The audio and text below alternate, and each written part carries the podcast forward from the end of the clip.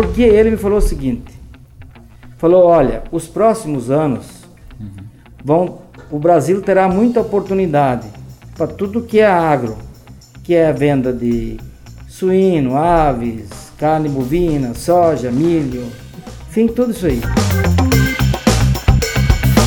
Olá, seja bem-vindo a mais um podcast do Ponto de Prosa, o seu talk show semanal. Você já sabe, ele é transmitido pela página Ponto News no Facebook e pelo canal Ponto News no YouTube. E claro, você também acompanha os cortes através do Spotify e também pelo WhatsApp. Oferecimento Visuar, climatização, manutenção e instalação de ar-condicionado. Entre em contato pelo 65 99945 7775.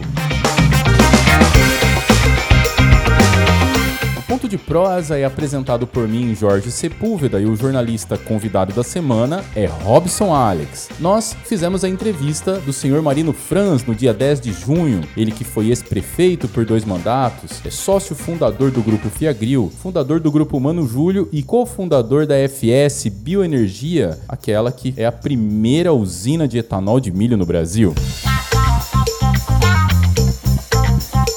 Segundo o site Comex, a China tornou-se em 2020 o primeiro parceiro comercial do Brasil a superar a marca histórica de uma corrente de comércio superior a 100 bilhões de dólares. As exportações brasileiras alcançaram a cifra igualmente recorde que ficou acima de 67 bilhões de dólares, e as importações totalizaram uma soma acima de 34 bilhões. No ano passado, o intercâmbio comercial com a China proporcionou ao Brasil um superávit de 33 bilhões de dólares, correspondentes a aproximadamente 65% do saldo total acumulado pelo Brasil com todos os países no período.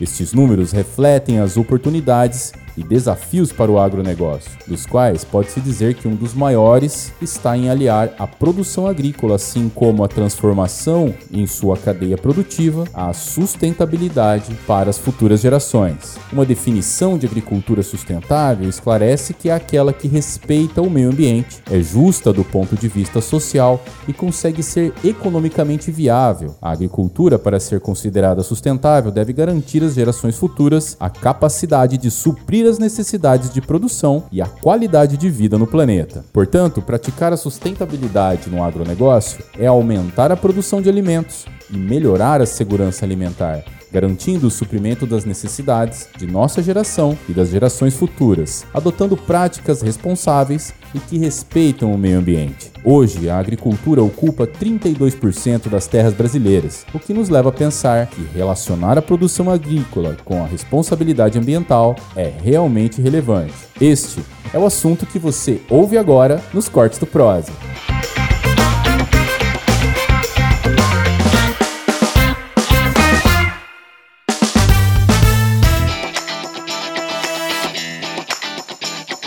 Seu Marino, Lucas do Rio Verde já conta com investimentos externos, né? Como por exemplo a China, que investiu não só aqui no município, mas em toda a região. Qual avaliação o senhor faz desses investimentos, em especial da China, que é o nosso principal parceiro comercial a nível nacional e, creio eu, também em nível estadual? E há risco de que o empreendedor brasileiro do agro deixe de ter esse protagonismo frente aos grandes players globais dentro do agro, senhor? Não, eu vejo assim, eu conheço é, muito bem a China, né? Eu tenho um sócio chinês que faz parte do Partido Vermelho e, e é uma das 30 pessoas mais influentes lá na China. Então a China precisa de comida. Quem produz comida no mundo hoje? É a Argentina, uhum. Brasil, Paraguai pouco, Uruguai pouco e Estados Unidos. Canadá, Europa um pouquinho, né? Mas mais forte os Estados Unidos, né? Então, é, vamos só dar o exemplo da carne suína. O Brasil produz 3 milhões de toneladas de carne suína uhum. ao ano, né? Consome 2,6 e o resto é, é, exportado, forma de presunto, toda transformação de cadeia de carnes. Uhum. A China produz lá dentro e consome 55 milhões de toneladas. Então você imagina, Uau. de 3 para 55. De cada 100 sacos de soja produzido hoje no Mato Grosso, 85 vão para a China.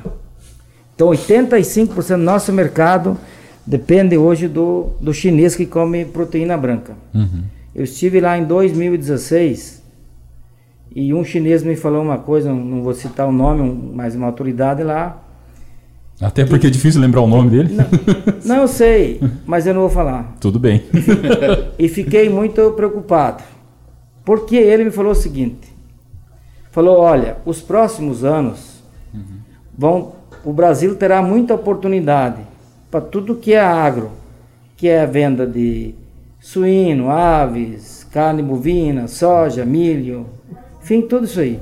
Ele falou, na China, nós temos que fazer um vazio sanitário de no mínimo cinco anos e não temos condições de fazer porque nós não temos alimento estocado. E podem surgir muitas doenças que podem fugir do nosso controle. E eu vi que depois que ele falou isso, ele se arrependeu. Nós temos que pensar o seguinte, uhum. que a China, ela remonta de 5 mil anos antes de Cristo. Você imagina um, um solo que tem 7 mil anos de pessoas em cima. Uma habitação pesada então a contaminação do lençol freático é muito grande. Logo depois daquilo lá, deu a peste suína lá, não sei se vocês lembram. E grande parte do rebanho suíno foi eliminado da, da, da China. O povo chinês, que é um povo comunista, é um país comunista, então, os, qual é o sonho do, onde você não pode ter nada, nada teu? É comer. Os caras comem muito lá. É o consumismo ao extremo. Então, faltou carne, foram comer os bichos do mato, o bandolim, uhum, né? uhum. que na cidade de Wuhan transmitiu o coronavírus, porque eles comem tudo cru nas feiras. O senhor eles... acredita que veio mesmo do, do desses animais? Sem, sem dúvida alguma. Você conheceu alguma feira dessas lá? Conheço, sei. Uhum. Entre que o mundo não sabe ainda, uhum. que segundo esse meu Segundo o embaixador do Brasil na China, que é o. Eu trouxe ele aqui para Lucas Duro Verde, me fugiu o nome dele aqui. Bom, eu trouxe ele aqui em Lucas, ficou três dias comigo aqui com o chinês. Entre 65, Marcos Caramuru, uhum. foi o Brasil, foi embaixador do Brasil na China por muitos anos, no tempo do governo Fernando Henrique e do, do Michel Temer. Uhum. Entre 65 e 75, no mínimo na China, morreram 50 milhões de chineses com fome. Então não tem um chinês que não sabe qual é o gosto de um gato, de um cachorro, de um rato, de um bicho. Então fome extrema. Uhum. E só tem um jeito de manter um povo calmo, harmônico, com mão de ferro e barriga cheia. E aí eles foram comer esse bandolim e como eles não fervem nada, né? O, nós, os descendentes de italianos, uhum. alemães, os, os, europeus, eles são acostumados de ferver, de, de, de, ferver a carne, né? Eles comem cru. cru. E aí veio esse coronavírus. Isso eles, uhum. eles afirmam e eu acredito que realmente tenha sido isso aí. E pode vir mais doenças. Isso que eu ia falar. Pelo porque, que o senhor está dizendo, pode vir coisa pior ainda, porque né? Porque nós temos que entender que o mundo tem 7,8 bilhões de pessoas, que essas pessoas, a metade no mundo ainda não come. A população da África vai dobrar. No ano 2050 nós vamos estar falando aí com 10 bilhões de pessoas e a partir daí vai a curva vai decrescer. Então a questão alimentação versus sustentabilidade uhum. é uma conta para ser discutida a nível internacional de forma muito séria. É o grande desafio. É o grande desafio. Por exemplo, eu, eu vejo aqui que no Acordo de Paris, até 2025 não pode ter mais plástico de fontes fósseis. Né? Então o que, que vai acontecer com o nosso etanol aqui de Lucas? Do milho? Uhum. Nós vamos fazer plástico. Nós vamos fazer plástico. Esse é o grande futuro do etanol. Pode escrever aqui, daqui, vamos falar daqui a cinco uhum. anos. Isso vai acontecer tudo aqui.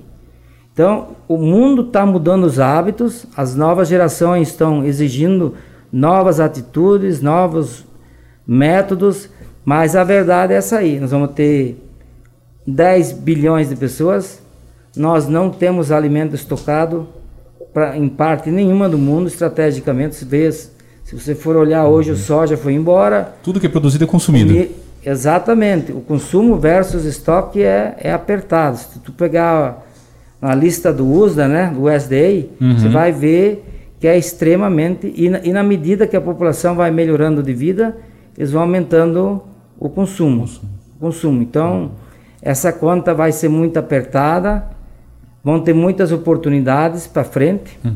no agro, mas também os desafios vão ser muito grandes, porque quem tem o capital quer a sustentabilidade e quem tem fome quer a comida. Você ouviu o podcast dos Cortes do Prosa. Ponto de prosa, se é assunto, a gente traz aqui.